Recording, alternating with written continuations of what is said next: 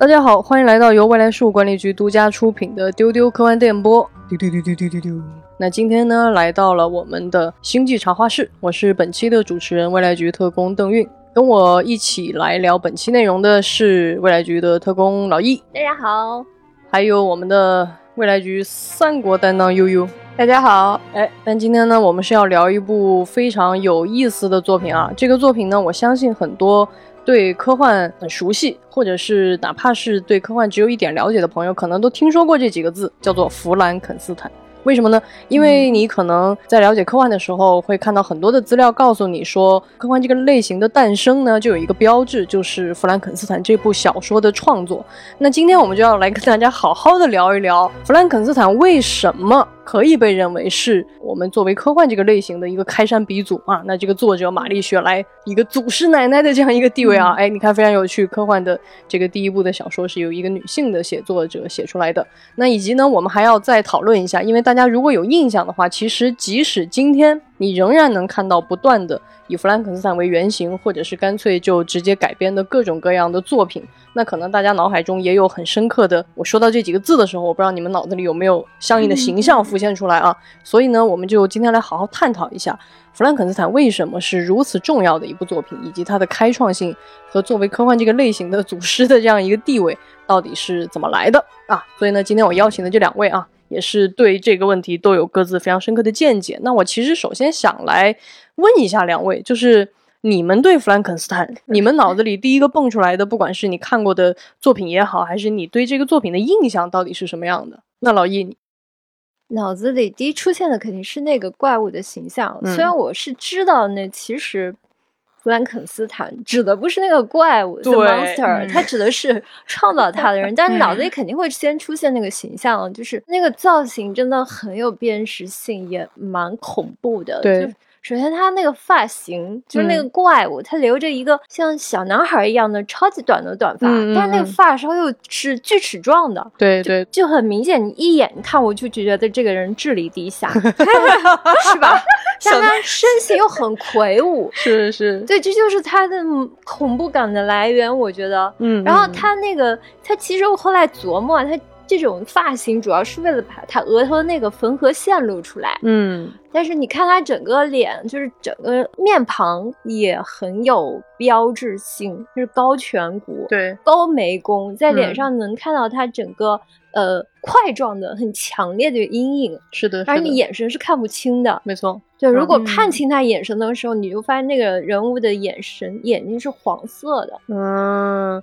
你说的这个是三一版的那个。环球的那一版的那个电影的对是这个嗯，我后来在环球乐园也见过弗兰肯斯坦这个人偶扮演的，他就把全身会涂成灰色的，也会找一个身材特别高大的演员来扮演这个角色。对对对。嗯，还是挺挺吓人的，挺吓人的。小孩看着他就会 啊，远远绕开。对，其实刚刚老易点到了一个我们今天谈到弗兰肯斯坦普遍会出现的一个误会，就是很多人以为这个怪物叫弗兰肯斯坦。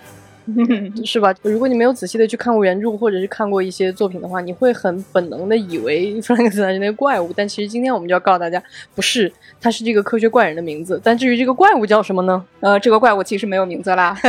对对对。但是误会的产生其实也很合理，因为流行文化词典里面把这个词收进去的时候，它指代的就是那个怪物本身。嗯嗯。包括环球很多电影后面，它干脆就只叫弗兰肯斯坦。是的，怪物叫弗兰肯斯坦。是的，是的。就中国的读者可能还会记得另一个名字叫科学怪人嘛，就是这个所谓的科学怪人，其实也开启了我们后来的一系列的，你能想到很多，不管是小说还是电影，你都能想到有一个科学怪人的这个形象的存在。是，那这个也是我们之后会跟大家来讲解为什么弗兰肯斯坦这个作品如此重要的原因。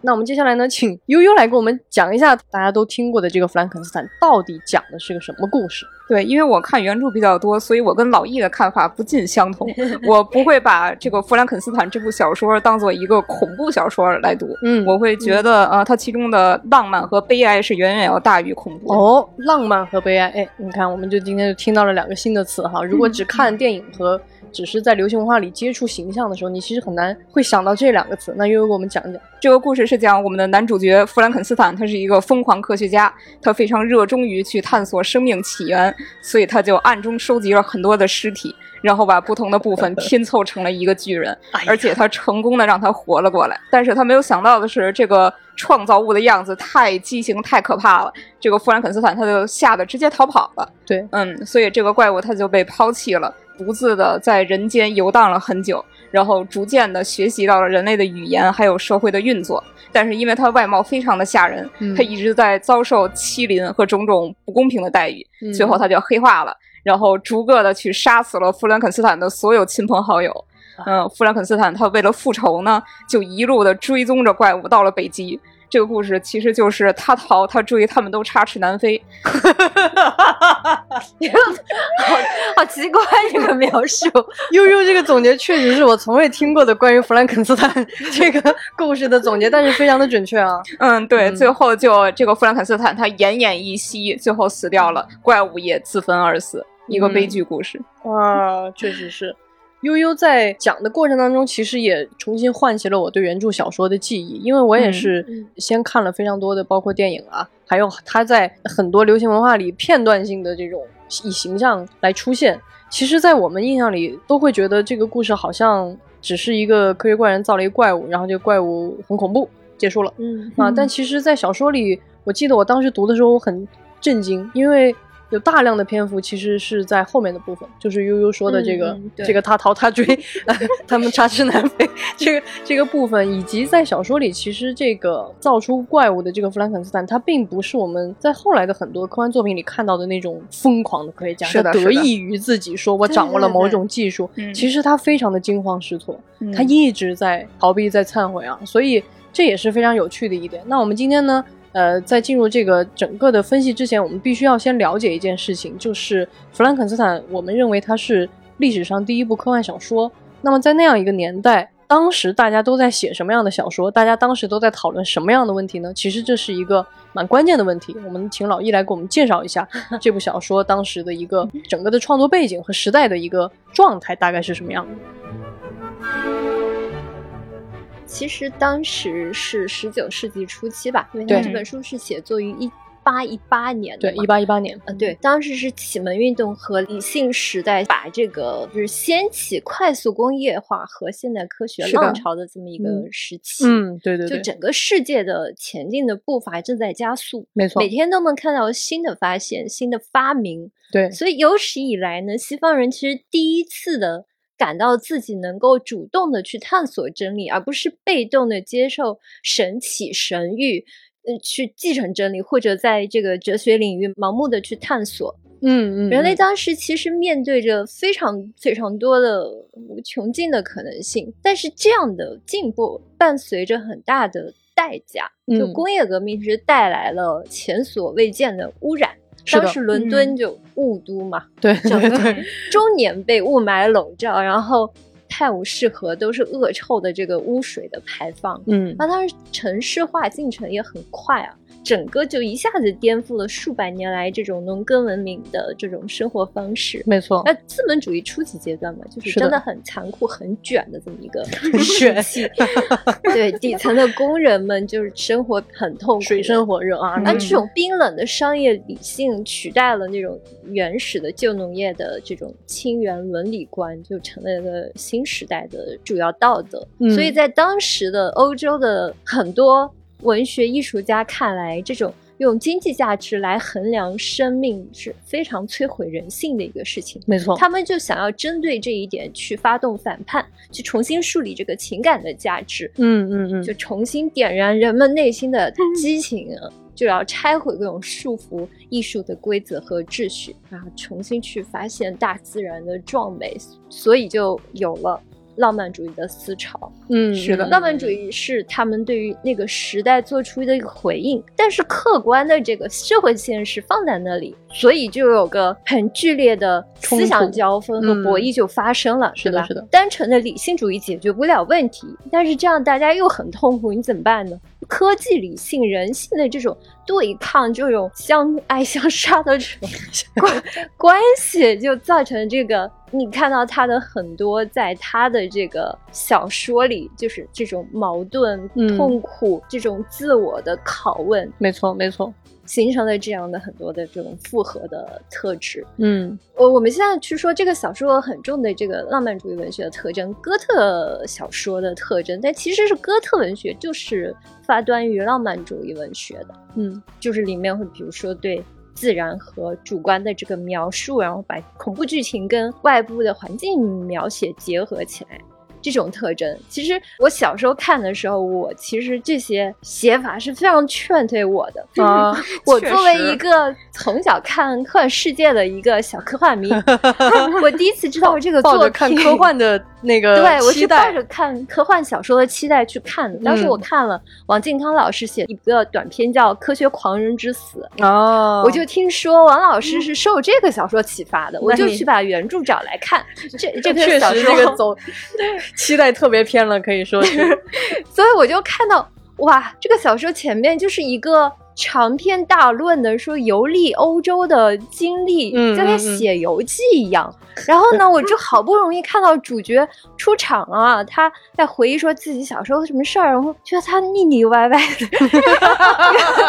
一个特别敏感细腻的文艺青年。嗯，他甚至不像科学家，他没有什么理性主义精神。我觉得他像个炼金术士一样，在那搞研究黑魔法。没错，所以这些事儿、这些情节，包括他的写法，真的对于当时的我来说是非常劝退的。嗯，明白，是的，是的，对我很抵触。我到后来系统的去学科学文学史的时候，我才重新把这本书拿起来回顾一下，然后结合整个当时创作背景，放在整个文学史的这个大的背景下去看它，去看整个作品，你才会真正的了解到它这个。嗯，里面有多少的开创性的这个没错，没错。好，那这些开创性，我们一会儿会一一给大家拆解啊。那其实刚刚老易在这个里面提到了一个很重要的时代背景，就是整个的工业革命，包括这个大工业的这个兴起。那其实这里面还有一个非常非常重要的，我们说科幻嘛，它既是开山鼻祖，那这里面有一个核心设定，其实也关系到当时的一个最当时来说是最新的科技发现，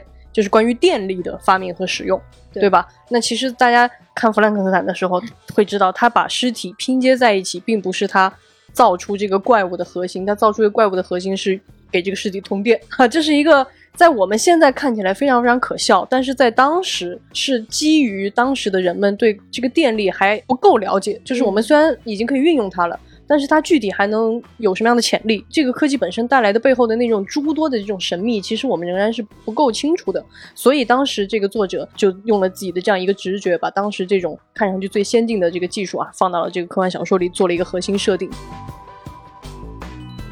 那刚刚呃悠悠一上来就提到了浪漫这件事情啊，老易也讲了，这是浪漫主义的一个，其实是一个延续吧。就你在这篇小说里感受到的那种浪漫和那种悲哀到底是什么？对，浪漫主义的一个代表人物啊，维克多·雨果大佬，他有一篇非常有名的檄文，叫《克伦威尔序言》。在这个文章里呢，他为浪漫主义确立了一个核心的原则，就是美丑对照。他要通过一种强烈的对比和反差去制造这种审美感受。他原话说：“丑就在美的旁边，畸形靠近着优美，粗俗藏在崇高的背后，善与恶并存，黑暗与光明相共。”这篇克伦威尔序言，他发表是在一八二七年。那么玛丽雪莱，她在近十年前。不但关注和描绘丑陋，并且他还会赋予这个丑角一些美好的追求和品德，所以在这方面他还是很有先驱性。对，你看这个非常有趣啊，因为刚刚悠悠在提到雨果，然后一提这个美丑对照，其实我们脑子里会很容易想到包括钟楼怪人这样的形象啊。那其实确实是在那个时代，这个美丑对照的这样一种手法，我觉得在弗兰肯斯坦如果来这么比照的话，其实是就更清晰了。就是你单纯把它做科幻来看的话，还是会好奇说为什么。我们的第一篇科幻就写了一个怪物，这是为什么？其实我觉得经过悠悠和老易刚才的分析呢，我就也有更豁然开朗了啊！它其实是有一个更深的这个文化上的传递的。应该说是某种哲学主题吧，就是科幻典型会去表达的一个关于人的异化和寻求归属的这么一个主题。就是因为你写的其实都是科技的造物，但其实他所创创造的那个怪物是一个人，没错，对他其实本质好像还是一个人，他只是长得丑，但是但你可以视为 一种人的异化，对，是是是，嗯，它本质上我们会觉得它跟人类本身没有差别，但你又不能觉得它是人的。孩子，嗯，就是人自身的孩子，没错，嗯，对，所以这就是一个典型的异化主题。刚刚听了这么多呢，我们对为什么我们好像是人类历史上第一部科幻小说长成这样，有了一点点的这个感性上的感受。嗯，那其实现在呢，我们就要来跟大家拆解一下，为什么我们不仅认为它是具有一个开创性，而且它这个开创性呢，其实非常非常深刻的影响了我们今天说的科幻这个类型。那在很多的层面，它都相当于打了个样。后面的很多东西其实并没有跑出弗兰肯斯坦最早做的这几个。尝试。那么，首先我们来说一下这里面，我认为对于科幻来说最重要的一件事情啊，就是它提供了一种基于技术带来的巨大的变量，然后讨论人跟科学技术的关系。因为在当时的那个时代，我们刚刚提到了工业革命啊，提到了这个大的工业的发展。那么当时还有一个非常非常重要的因素，就是电力的这个发现和使用。那所以呢，在弗兰肯斯坦里边，科学怪人被。用石块拼接完了以后，是通过通电的方式才获得了生命。所以其实能够看出来，虽然我们现在会觉得电力是非常普通，根本就我们都知道不可能发生这样的事情，但是在当时人们仍然不够了解电本身以及它背后的很多仍然很神秘的这个科学原理。那其实我觉得跟我们现在写什么量子力学呀，写什么平行宇宙，其实没有什么太大的区别啊。说起来，这个科学实验对它的影响。我们现在来回过头来看，其实首先玛丽雪莱她是一个在当时比较有科学素养的女知识分子，对对对，就是家学渊源，就是包括她的丈夫雪莱也是一个虽然从牛津退学，但是还是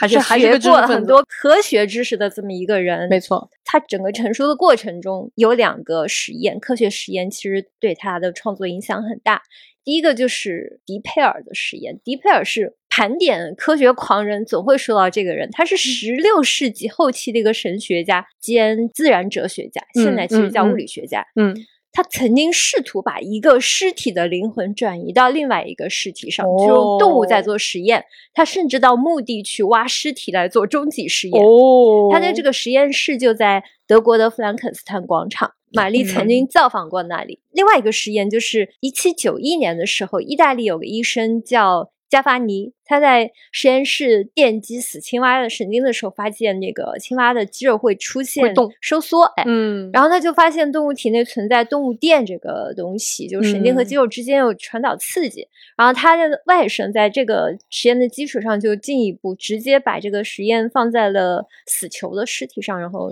电击尸体就发现这个死尸眼睛睁开肌肉运动这个事情，哎，这两个事情实验都发生在这个十八世纪末十九世纪初嘛，所以就紧接着就成熟了。所以其实动电和死而复生其实都是当时最前沿的科技研究，是是是。所以你想，玛丽雪莱把那个时代的基础科研的命题电和生命的关系继续推演到了一个。用雷电去复活一个死人，嗯，并且很极致的把它推演到这个人在人类社会里如何生活，对，然后又去讨论说用电流复活的生命究竟能不能被称为生命，嗯，是不是拥有人的基本权利，能不能翻婚配繁衍，对吧？就会又会带来什么样的问题？是的，是的，啊，我觉得老易说的这个真的是非常非常的精彩，因为。我们其实很多时候都在讲一句话，就是科幻这个类型本质上并不是说我去开一个科技的脑洞就完事儿了，嗯说啊这个电能把死人复生就结束了。其实真正的科幻文学或者说科幻这个类型在承担的一个重要的任务是讨论人跟技术的关系。刚刚老易已经把弗兰肯斯坦里面涉及到的几个议题都拎出来了。其实这也是为什么在你看原著的时候，你会发现它的大量笔墨并不是。做实验的过程，对，而是造出这个怪人之后，我们的不管是主人公对他自己个人命运带来的影响，对他的心灵精神带来的影响，以至于这个怪人对整个人类社会掀起的这种波澜和反思。那所以，其实，呃，我们说完这些，大家脑子里应该也浮现了很多你后来看到的，不管是科幻电影。还是科幻小说，其实它仍然是在关注这样的一个问题啊，有某一种很特殊的科技的成就，或者是科技的实验带来了一个巨大的变量，然后这个变量如何像龙卷风一样一波一波的对更多的事情产生了影响？对我认为它就是提供了一种思维方式吧，没错，科技反思，嗯。刚才我们说浪漫主义，它的文学特征有一个就是特别的喜欢描写自然风光，嗯，因为他们对这种工业的，呃，不管说是反思也好，是恐惧也好，相对的大自然就是他们寄托理想的象征，它代表了一种神秘的人类不可妄加挑战的力量，这也就是《弗兰肯斯坦》这本书它想表达的一个主旨所在。没错，没错。所以为什么我在看到原著的时候，我当时印象特别特别深的一个感触，就是我看到了大量这个主人公的。一种接近忏悔的这样一个一个行径，其实是为什么呢？就是在我们看《弗兰肯斯坦》的时候，就各位今天听完我们的节目，如果有兴趣去看原著啊，就是千万别有那个像老易一样的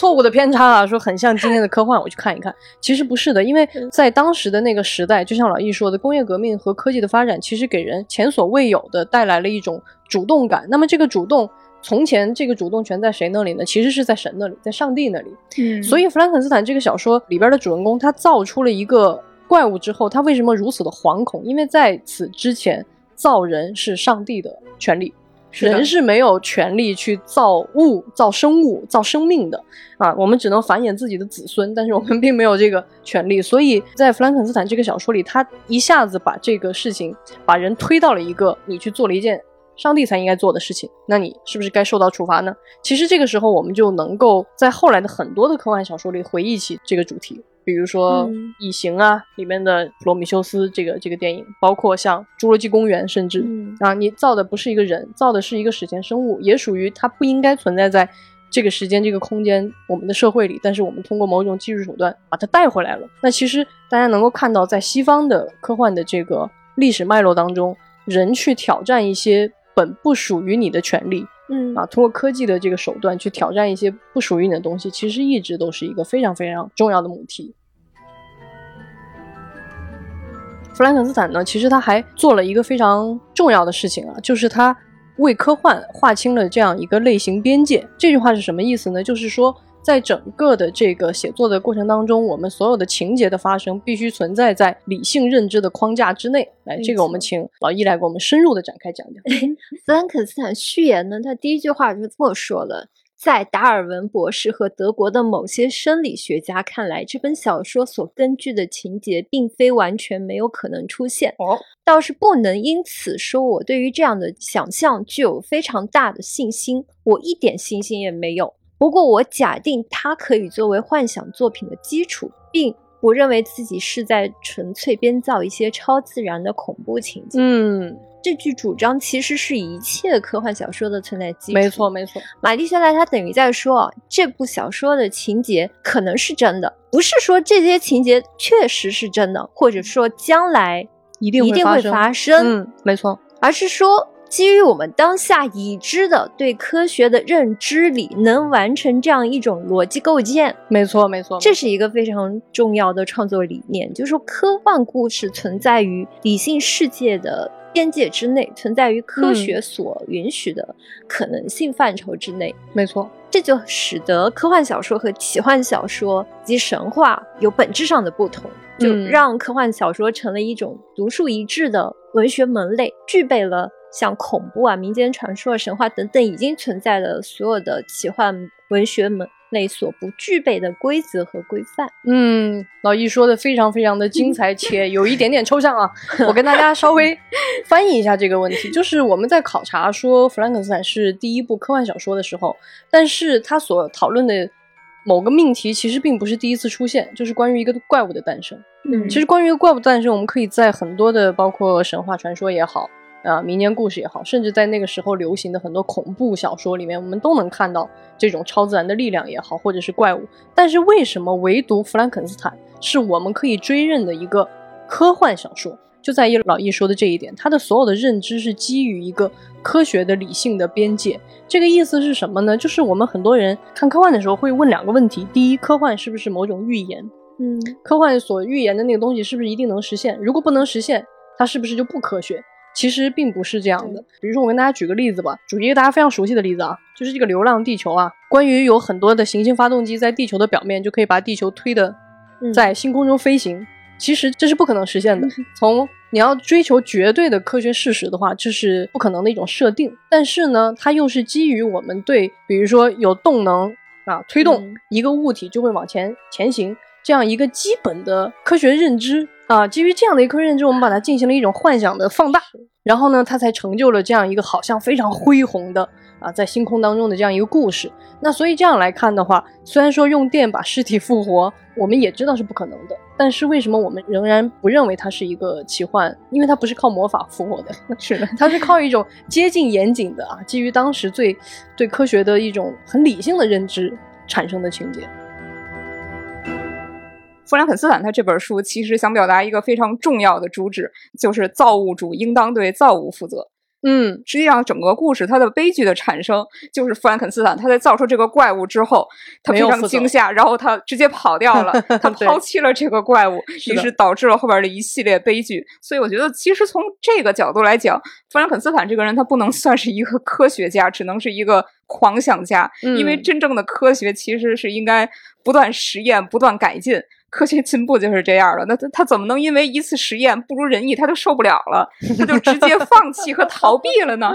是吧？这个 EBA 告诉我们不要 逃避，不要逃避，不要逃避嘛。但还是会有人逃避，逃避了才有故事。而且一开始我们就说，这个书中的怪物是没有名字的。对，弗兰肯斯坦对他的称呼一直就是呃，这个东西，这个生物，这个创造物。嗯，名字是很重要的，一旦起了名字，就是赋予了人格。但是弗兰肯斯坦他身为呃创造这个怪物的人，他没有意识说我创造出的是一个人，他一直就是把怪物当做一个怪物。对，是的，这个怪物就像生活里就误入歧途的小孩一样，被他的造物主、被他父亲抛弃了。是的，他缺乏这种 系统的教育。就从那个小说的副标题叫《现代普罗米修斯》，你就能看出，对，普罗米修斯他就是创造了人类，但是没有去教化人类，不像是的雅典娜一样去担负起教化人类的这个职责，他只是单纯的。创造人类本身，对这个弗兰肯斯坦也是他看到怪物长得这么丑陋之后，心中只有什么令人窒息的恐惧和恶心，然后很快就跑掉了。因为这个怪物遭遇了各种来自社会的冷酷的恶意之后，弗兰肯斯坦的前车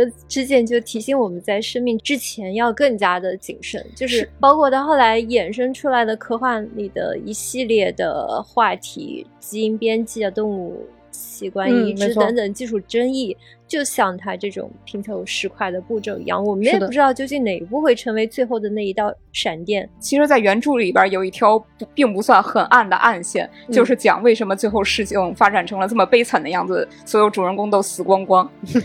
对这个事儿，其实可以一直追溯到弗兰肯斯坦他这个人的长辈身上。哦。在原著里，原生家庭是吗？对，就在原著里边，弗兰肯斯坦小的时候，他妈妈领养了他未来的老婆伊丽莎白，说：“我送给你一个礼物。”啊，朋友们，这句话问题实在是太大了，太大了。这个小朋友弗兰肯斯坦他就当真了，他从此就一辈子认为说伊丽莎白是一个属于他的物品，他把其他人对伊丽莎白的赞美看作是一个他拥有的私人物件的赞美。从这时候你会发现这个人不对劲儿。他是从小 就没有建立起来说正确的人的观念，对什么是人类，什么是生命，所以他才会后来如此草率的干出了造人这个事儿。而且更加不幸的是，弗兰肯斯坦他的孩子这个怪物，后来因为痛苦和孤独，他提出了一个要求，他要求弗兰肯斯坦发一个女怪物给他当老婆。对对对对对，对他也没有想想说女怪物愿不愿意基于这个给他当老婆的唯一的原因来到世间，这个女怪物是不是会恨他，就像他恨弗兰肯斯坦一样。所以说这个怪物。即使他是很令人同情的，但他也继承了他爹的这个认知上的大问题。他这个人很有问题，但小说里就写他充满了热情和狂热，他对这什么文法、政治都没有什么兴趣，对道德不屑一顾。嗯，醉心于探索物质的终极秘密。探索真理的这种热情，让他打起了这个长生的主意。当然，跟他母亲早逝也有点关系啊。他就是一直在他看来，掌握力量和规则要高于一切。是的，所以说，你可以这么说：说理性是他的一个重要追求，他渴望向世人推广这个理性的力量。但在这个过程中，他又会被自己的欲望主宰，去失去理性。从他这个人身上就能反映出一个问题，就是对科学的盲目恐惧会让我们走向理性的另一个极端。对对对对，他的这种盲目恐惧实质上还是因为没有人引导。全书其实也是反复强调说，每个人应该有一个很有知识、很有见解的知己，然后去引导我、帮助我不去偏离我的人生道路。那非常不幸的是，弗兰肯斯坦跟他的这个怪物都没有接触到正确的引导。我不知道为什么，我觉得悠悠说话突然有一种很像那个在说三国，在说啊这个明君有多重要啊，这个什么什么朋友们 教育啊、引导啊，多么的重要。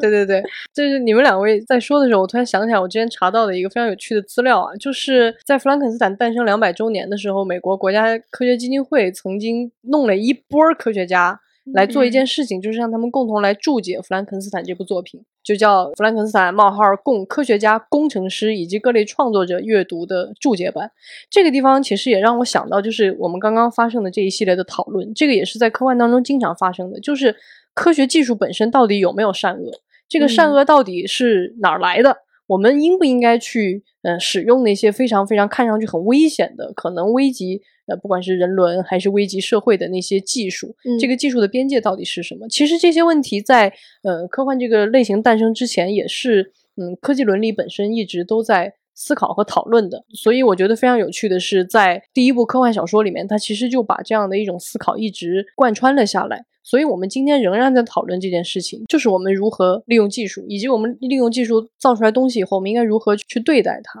嗯，对吧？对，这其实就是回应我们刚才说到的，它这个非常重要的特质就是一个科技反思。嗯，它小说其实已经导向了那个清晰的结论，就是科技的滥用之伤不在于科技，而在于人。没错，没错，没错。那其实刚刚我们讨论了非常多弗兰肯斯坦这个作品本身带来的这种思考性啊、开创性，以及它的这种文化母题上的意义。那么其实还有一个非常重要的事情，作为一部科幻小说，因为毕竟是文艺创作。它必须具备基本的审美价值，它不能是干枯的对科学的某种描述，或者是很干燥的读不下去的东西。嗯，所以其实在这个层面上，弗兰肯斯坦本身是一部非常优秀的文学作品。其实弗兰肯斯坦他的叙事手法就很有意思，因为我们主人公弗兰肯斯坦他是一个典型的不可靠叙述者。哎。哎，这是一个叙事上的概念，顾名思义，就是读者不要轻易的相信叙述者说的话，因为全文它的绝大部分都是弗兰肯斯坦的自述，是一个第一人称。从这个人的叙述，你可以经常看出，他是一个极端的以自我为中心，然后始终对自己充满了各种高大上的溢美之词。然后提到怪物，他就是咬牙切齿的憎恨。而且这个人情绪很不稳定啊，他动不动就陷入那种极端的狂热、沉迷、歇斯底里，不然他也干不出造人这种事情，对吧？就我想举一个例子，就是全书的最后一章。弗兰肯斯坦他的亲友这时候都已经被怪物杀死了，他就发表了一通慷慨激昂的演说，就陈述自己复仇的决心。然后他形容他自己当时的样子是：我毫不怀疑，我当时带着一些古代殉道者所具有的那种傲岸勇猛的神色。我当我当时读到这儿，我都笑出声来了。我就想，大哥你没事儿吧？都到了这份上了，你还不忘自我陶醉一下？就你殉啥道啊？你就殉道，有道给你殉吗？对吧？所以直到全。书结尾，这本书的记述者，也就是第一位叙述者，叫做沃尔顿，他直接和怪物发生了对话。我们看到的不再是弗兰肯斯坦的转述，那么读者这时候他才会比较客观的、真正的知道了怪物自己的感受以及这本书暗含的思想。所以，面对不可靠叙述者，读者他是必须要怀疑，必须要多想一层，还是挺有趣味的。因为怪物的观点，它其实是并没有在弗兰肯斯坦的叙述当中体现出来的，你要自己去思索。嗯，但是弗兰肯斯坦他肯定不是故意要撒谎，他是出于自身那种懦弱和逃避的本能，他给自己。洗了一个脑，就是我的亲朋好友都是大好人，怪物残害了他们，所以怪物是大坏蛋。我也是大好人，而怪物是大坏蛋，所以我抛弃怪物这件事儿本身没有错。嗯，这就是弗兰肯斯坦他整个人的这个思想。这个小说其实颠覆了所有的写作框架，呃，写 作规范，在当时来说，因为它采用了很大胆的一种框架手法。嗯。它前面是写一个叫罗伯特·沃尔顿的船长跟他妹妹之间的这个虚构的通信啊，是的，是的，对啊，这个通信故事里面讲到说，沃尔顿作为一个失败的作家，是为什么去开始探索北极？他怎么在航行中，船员发现了一个巨大人物驾驶的这个狗拉雪橇？嗯，然后呢，船员又救上来一个几乎冻僵憔悴的人。然后再是这个人开始讲故事，他说我叫维克多·弗兰肯斯坦，然后我一直在追捕你们刚才观察到的那个巨人，嗯，哎，他从这个劳累中恢复过来，就开始向沃尔顿讲述他一生的苦难的故事，从他小时候开始讲起，对，这种写作的这种框架是当时就非常先锋，对，非常先锋的，所以大家看出来了，就是弗兰肯斯坦之所以。能够成为一个如此重要的作品，是在于它在很多方面都做得非常好。首先，它在科幻这个类型的开创上没得说；其次呢，作为一个文学的这种先锋性的尝试，也完全做得非常的好。那所以到今天为止，整个弗兰肯斯坦相关的电影可能就有几十部。我不知道大家有没有印象，就是前些年呢，甚至在呃英国皇家剧院还重新排演了弗兰肯斯坦这个故事的舞台剧的版本。嗯，那这个演员大家都很。熟悉啊，就是大家知道的卷福，不是中文版，不是最近在国内在演吗？对对对，啊，对对对，所以大家如果有机会的话，也可以看一看这个舞台剧的版本。其实这个舞台剧的版本是比较还原原著小说的，而且排演的是比较精彩的。大家也可以去看英国的原版啊，看看卷福演的，因为他是会换男主，所以卷福有的时候演的是弗兰肯斯坦，有的时候演的是那个怪物啊，是非常有趣的一个体验。大家可以，如果你喜欢卷福，你就可以跟随他的眼光。对吧？就可以跳开悠悠说的不可靠叙述者，去同时感受说一个创造者和他的被造物他们之间内心的那种冲撞到底是什么样的。那所以其实兰肯斯坦在我们今天这个词已经成了一个符号本身，或者说他的这个形象已经成了一个很重要的符号。我们提起他的时候，我们表达的就是某种，比如说。违反自然规律啊！人造怪物，人造怪物，科技的造物，这种是的，是的。就从小说一八一八年问世到现在，已经形成一个弗兰肯斯坦宇宙。嗯，围绕着作品本身，我上次查了一下，大概有七十多部电影和几百部的舞台剧，啊，还有大量以此为灵感的衍生电影。对对对，它有很多衍生。但是从电影其实一开始，呃，从环球影业，嗯，一九三一年三一年开始拍第五部电影的时候，他就把这个小说的剧情做了大量的改编和简化。没错，没错。他其实会把这个整个故事集中放在弗兰肯斯坦和他的造物两个人的关系上。没错，对，去写他们两人之间的激情的缠斗对抗。